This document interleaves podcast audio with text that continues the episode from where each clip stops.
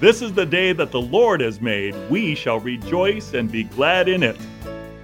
Hi, my name is Dr. Lou Diaz, pastor of Butte Bible Fellowship located at 2255 Pillsbury Road in Chico. And I'm providing inspirational teaching for you from God's Word each week. Listen to my weekly radio program, Encouraging Words with Dr. Lou Diaz, at 10 a.m. on Saturday or 10 a.m. on Sunday. If you would like to hear my current message series, you may call Butte Bible Fellowship at 530 892 0521. Today's message is entitled Samson Set Apart with a Flawed Heart, Yet He Made His Mark. And this is part two, and it's based on chapters 13 through 16 in the book of Judges. Samson was a judge or a deliverer of Israel for 20 years. You remember that the pattern of judges was that they would rebel against God by worshiping idols, then they would be repressed by an outside source, um, a people group that would tyrannize them, and then they would cry out for deliverance, and God would raise up a judge who would deliver them. And then the cycle continues in that pattern throughout the entire book of Judges. Samson was one of those judges, and he was a judge over Israel for 20 years. So we saw last week that Samson was set apart before his birth. The angel of the Lord, aka Jesus, came to Manoah's wife and said that she would have a son and that he would be the judge or deliverer of Israel. And sure enough, the chapter ends with them having this wonderful baby boy and naming him Samson, which means sunny, as in S U N N Y. So Samson brought delight to them and was sunny as a little kid, but somehow he got spoiled and sour. And we'll learn more about that today because we're looking at Samson with a flawed heart for self. Let me first go through some character deficiencies that Samson had. First of all, we can see he was empowered by the Spirit, but he yielded to the appetites of the flesh.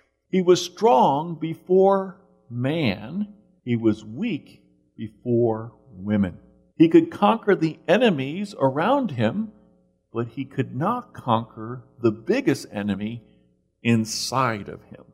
He fought the Lord's battles by day, but disobeyed the Lord's commandments by night. He was what James calls a double minded man, unstable in all his ways. He had a flawed heart. You can have faith in God, yet if you continuously give yourself to disobeying the Word of God and being double minded with one foot in the church and one foot in the world, you're not going to be successful. And that is exemplified by Samson. Samson had a flawed heart that was set on self capital S E L F. And there's five things he did, as we're going to see in chapter 14. He rejected authority, he repudiated vows, he refused friendships, he ridiculed disobedience, and he revenged himself. First of all, he rejected authority. Samson went down to Timnah as an adult and saw there was a young Philistine woman. When he returned, he said to his father and mother, I have seen a Philistine woman in Timnah. Now get her for me as my wife. We need to realize that Samson saw this young Philistine woman and he said that he wanted her. It does not give us any evidence at this point that he even talked with her. It was lust at first sight. He desired her, he craved her beauty, and he said to his dad, Get her for me as my wife. It goes on to say that his father and mother replied, Isn't there any acceptable woman among your relatives or among our people? Must you go to the uncircumcised Philistines to get a wife? And Samson replied, Get her for me. She's the right one for me. Now, in the original Hebrew, it is saying, She is right in my sight. Why is this a powerful observation? Because it says in the book of Judges, chapter 17, verse 6, in those days there was no king in Israel. Everyone did what was right in his own eyes. So everyone during the period of, of Judges lived by the philosophy of relativism. If it seems right to me, then it's right. And I call the shots. And if it feels good, I'm going to do it. And that's exactly how Samson was a product of his own culture. Moses had warned the people in Deuteronomy 12, verse 8 You shall not do according to all that we are doing here today, everyone doing what is right in his own eyes. And so we have an example of Samson saying, Get her for me, for she is right in my eyes. This revealed the condition of his heart. There's three things to note here. Number one, by rejecting authority, he was throwing himself towards disaster. Whose authority did he reject? He rejected his parents' authority. They appealed to him. Can't you just marry a good Jewish girl? Why do you have to go across town and marry a Philistine? He rejected their authority. The Bible says, honor your mother and your father.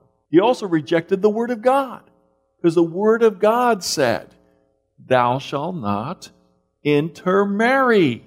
So that was a truth that he rejected. And when we reject the authority of the Word of God, we're going to get into trouble. The Bible is the authority for all life and practice. This is the manufacturer's handbook. And you want to operate well and happily, follow God's instructions. Someone said Bible stands for um, God's instructions before you leave earth. Uh, now, we're moving on because we see that even though he rejected authority, it says in verse 4 his parents did not know that this was from the Lord who was seeking an occasion to confront the Philistines, for at that time they were ruling over Israel. So here's the point that when a person rejects the rule of God, God can overrule and accomplish his purposes anyway. That God, in his sovereignty, can use sin and evil to accomplish his, his, accomplish his purposes. He's not the author of sin or evil, but he brings out the best possible scenario from these things. And that's exactly what's happening here. That he knew that Samson would be a hothead who is bent on revenge, and out of that anger and retaliation, he would kill many Philistines who were oppressing God's people, Israel. We see, secondly, that Samson had a flawed heart set on self because he repudiated his vows. He was a Nazarite. A Nazarite was supposed to do three things. Number one, grow hair, long hair as a sign of devotion. Never cut your hair. Second, he was to avoid dead bodies. And third, he was not to uh, partake of anything from the vine wine, fermented drink, grapes, olives, nothing from the vine. What does Samson do? We read in Judges 14 5 and 6. Samson went down to Timnah together with his father and mother. And as they approached the vineyards of Timnah, suddenly a young lion came roaring toward him. The Spirit of the Lord came powerfully upon him so that he tore the lion apart with his bare hands as he might have torn a young goat. But he told neither his father nor his mother what he had done. They started out together in the trip, but somehow Samson got uh, waylaid and went on a walk by himself in the vineyards. Now, do you see any problem with that? You're not supposed to partake of anything from the vine. What are you doing, Nazarite? In the vineyard. A lion goes to attack him, and here's an example of how the Holy Spirit in the Old Testament would come on people, come upon people to accomplish a task, but he would not enter in people to dwell in. It's not till Jesus Christ said, I'm going to send you a counselor who's just like me, who will enter in you and lead you into all truth, the Holy Spirit. So we as Christians have the Holy Spirit indwelling within us, but in the Old Testament, the Holy Spirit came upon a person to enable them to accomplish a task.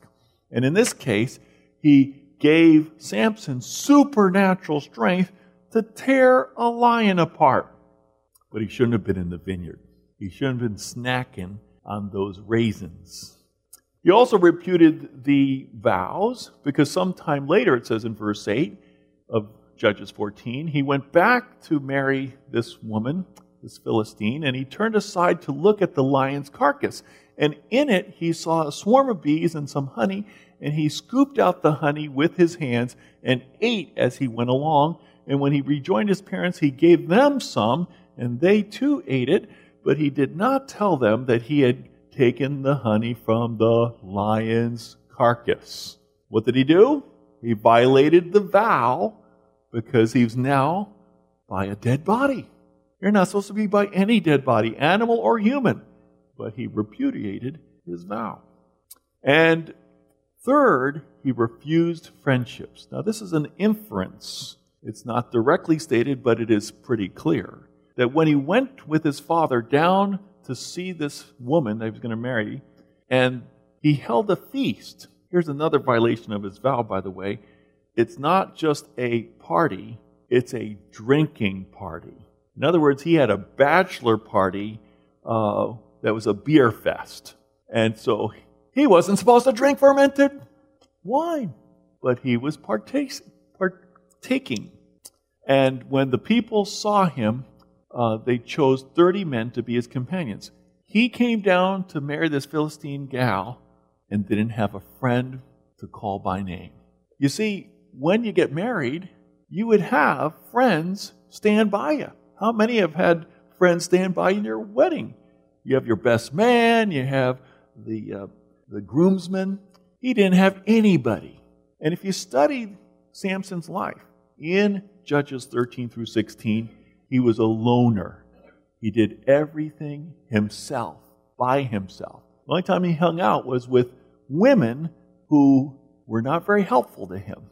He was a sucker for women, but did not give two cents to the value of friendship. Recently, I had a birthday, and I couldn't tell you how touched I was when friends greeted me from afar and from here in the church all these greetings meant so much to me. Friendship is where it's at. Friends are people who love you, want the best for you, and they'll advise you when you start going off track. He did not have friends. And then, fourthly, he ridiculed disobedience. Not only did he break his vows, but he made fun of breaking his vows by forming them into a riddle.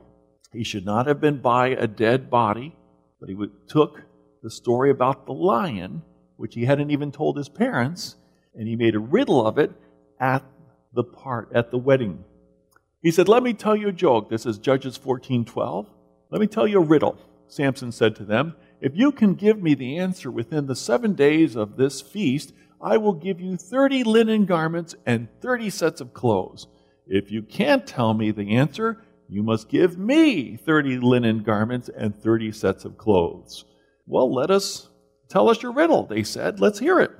He replied, Out of the eater, something to eat. Out of the strong, something sweet.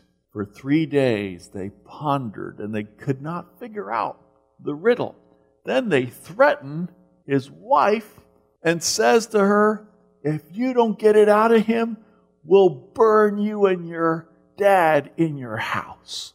So she starts plying him and, and begging him for what is the answer? You're not even going to tell me?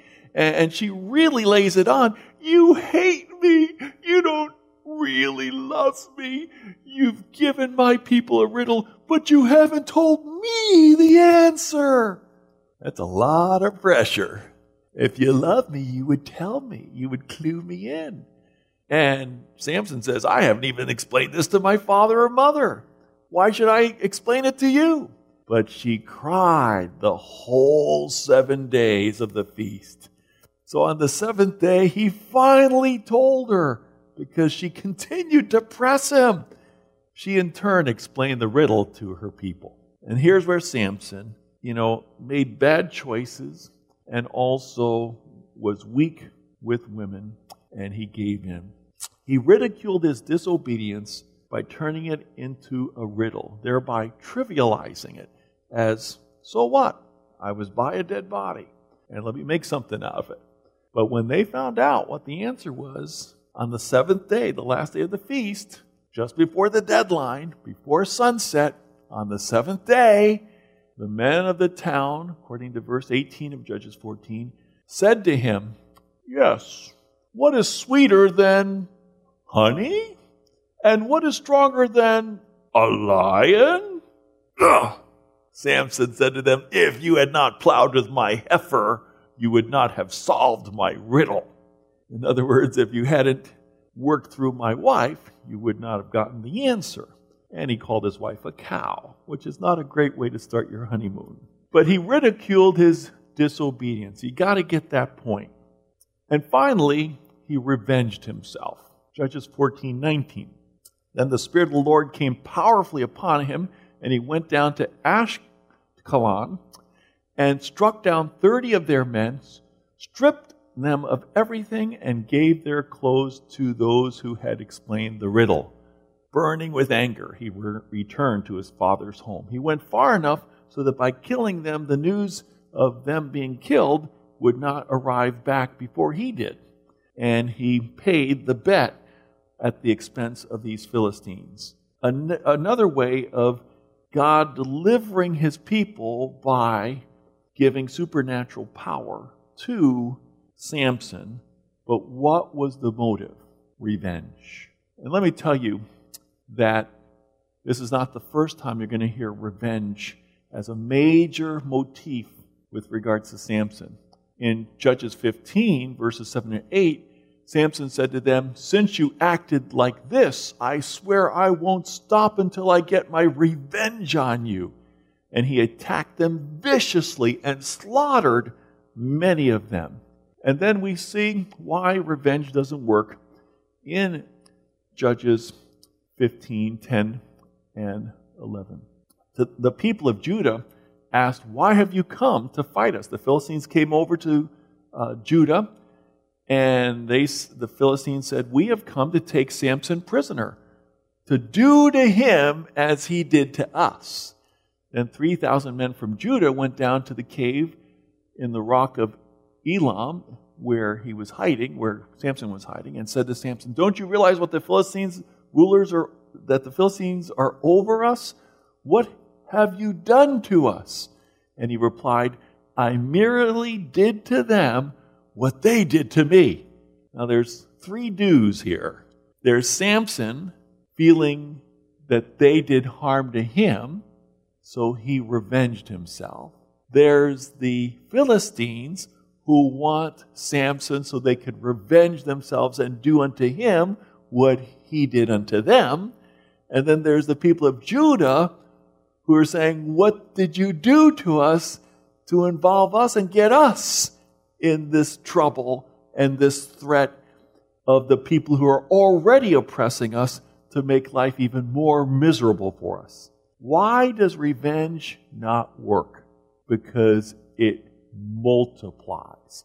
You do one bad thing, one bad thing's done to you, and then that ricochets and hits an innocent bystander, and it just keeps on going. So, what does the Bible say about revenge? In Romans 12, 17 to 21, do not repay anyone evil for evil. Be careful to do what is right in the eyes of everyone. If, it's as, if it is possible, as far as it depends on you, live at peace with everyone. Do not take revenge, my dear friends, but leave room for God's wrath. For it is written, It is mine to avenge, I will repay, says the Lord. On the contrary, if your enemy is hungry, feed him. If he's thirsty, give him something to drink. In doing this, you will heap burning coals on his head. Do not be overcome by evil, but overcome evil with good. That's the way to end the revenge cycle. So, that's not how Samson rolled. He revenged himself. In Judges 15 15, it says, finding a fresh jawbone of a donkey. Wait a second. If you're using the jawbone of a donkey wasn't that a dead animal? You're violating your Nazarite vow yet again. But using the fresh jawbone of a dead donkey, he grabbed it and he struck down a thousand men. Revenge. God is overriding his evil motive and protecting Israel, his people. So Samson had a flawed heart set upon self. He rejected authority, he repudiated vows, he refused friendships, he ridiculed disobedience, he revenged himself. Just in case you think you're exempt from the Samson syndrome of having a flawed heart that focuses only on yourself, let's look at these five things a little bit differently. Samson was focused on gratification. I demand it. I want what I want, and I want it now. Are any of us guilty of that focus on self? How about justification? I deserve it. I don't have to follow the rules. I'm above the rules. I deserve it. I have a spirit of entitlement. Justification. I justify my disobedience. Do any of us struggle with that? and have that flaw in our hearts? How about isolation? I want to be alone. Who is that? Greta Garbo or one of these actresses who just kept saying, I want to be alone. And that philosophy will kill you. Because if you are isolating yourself and insulating yourself from relationships with people, you're missing out on the support and the correction and the encouragement you can get from friendships. Even the Lone Ranger was not alone, he had Tonto. You need somebody. Don't go it alone. That was Samson's downfall. And then trivialization. I make fun of sin. He made fun of sin by joking about it. Do we treat sin less seriously than we ought to? Do we ex- say, ah, it's nothing big. That was a, a white lie, a little tiny thing. Vance Havner, the country preacher, said the reason we struggle with sin is because we treat sin like a cream puff rather than like a rattlesnake. A kid said, uh, he meant to say, My life is full of sin, but he said, My sin is full of life. And he had it more right the second way around. His sin was so full of life because he treated sin so lightly. Billy Graham said the definition of revival is when we call sin sin and call holiness holy. Call it the way it is. Don't sugarcoat it. Don't whitewash it. Don't trivialize it or minimize it. And then retaliation says, I get even. You hurt me, I'm going to hurt you even more. Are any of us guilty of not forgiving others, of living with resentment and bitterness? So before we point a finger at Samson and say, Boy, he was a failure. What a terrible guy. What a flawed heart he had. I'm glad I'm not him. I think we have to stop and say, maybe I have a slight resemblance to Samson. Maybe I have something to confess. Maybe I have something to repent of. Maybe I need to turn to God. I think there are four lessons we can learn to avoid Samson's negative example. Number one, take God seriously. Don't play with God. Don't play fast and loose with God's word and God's commandments. Obey, respect, fear the Lord. Take God seriously. Second, choose friends wisely. Have people who will support you, encourage you, and hold you accountable. Third, make choices cautiously. Don't just grab the first thing you see. He saw this girl and he said, I want her. He didn't really think that through. And then be devoted to God daily. It's not a one time thing, it's, but it's a constant surrendering to God, a constant walking with God, a constant relying on His power. We need that to avoid Samson's negative example. Today we covered Samson set apart from birth. Or excuse me, last week we covered Samson set apart from birth. Today we covered Samson's flawed heart for self. And next Sunday, we're going to cover Samson made his mark through the power of God. But before I wrap, and in preparation for communion, I want to read from my birthday gift that someone gave me. They gave me this little tiny powerful book called A Gospel Primer for Christians Learning to See the Glories of God's Love by Milton, Milton Vincent. And I'm just going to read this because I think it applies to communion and to what we just heard. My sin against God. Yet I could have not yet I could not have failed this great God more miserably than I have. Instead of giving thanks to him and humbly submitting to his rule over my life, I have rebelled against him and have actually sought to exalt myself above him.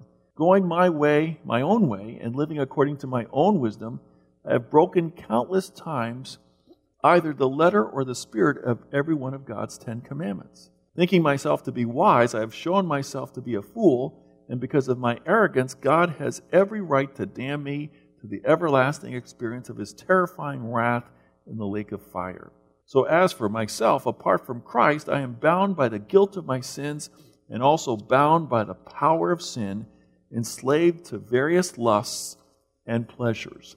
Apart from Christ, I am also utterly deserving and destined for eternal punishment in the lake of fire, completely unable to save myself or even to make one iota of a contribution to my own salvation. That's the bad news. Here's the good news God's work on my behalf. However, what I could not do, God did. And in doing it, He did it all, sending His own Son into the world to die on the cross for my sins, thereby showing me unfathomable love. For God loved me so much that he was willing to suffer the loss of his son, and even more amazingly, he was willing to allow his son to suffer the loss of him at the cross. Jesus loved me so much that he was willing to lay down his life for me. No one could ever love me more or better than Jesus. On the third day after Jesus' death, God raised him from the dead, thereby announcing that his death was completely sufficient to atone for every sin that I have or will commit throughout my lifetime. God then exalted Christ to his own right hand, where Christ now reigns from on high, granting salvation and forgiveness to all who call on him by faith. Let's pray. Heavenly Father, we admit our sin and we admit our sinful tendencies, and we come before you because we want to come clean. We want to admit and agree with you that sin is sin, and we want to turn from sin and turn toward you, toward, turn towards holiness, turn toward Christlikeness. Fill us with your Holy Spirit.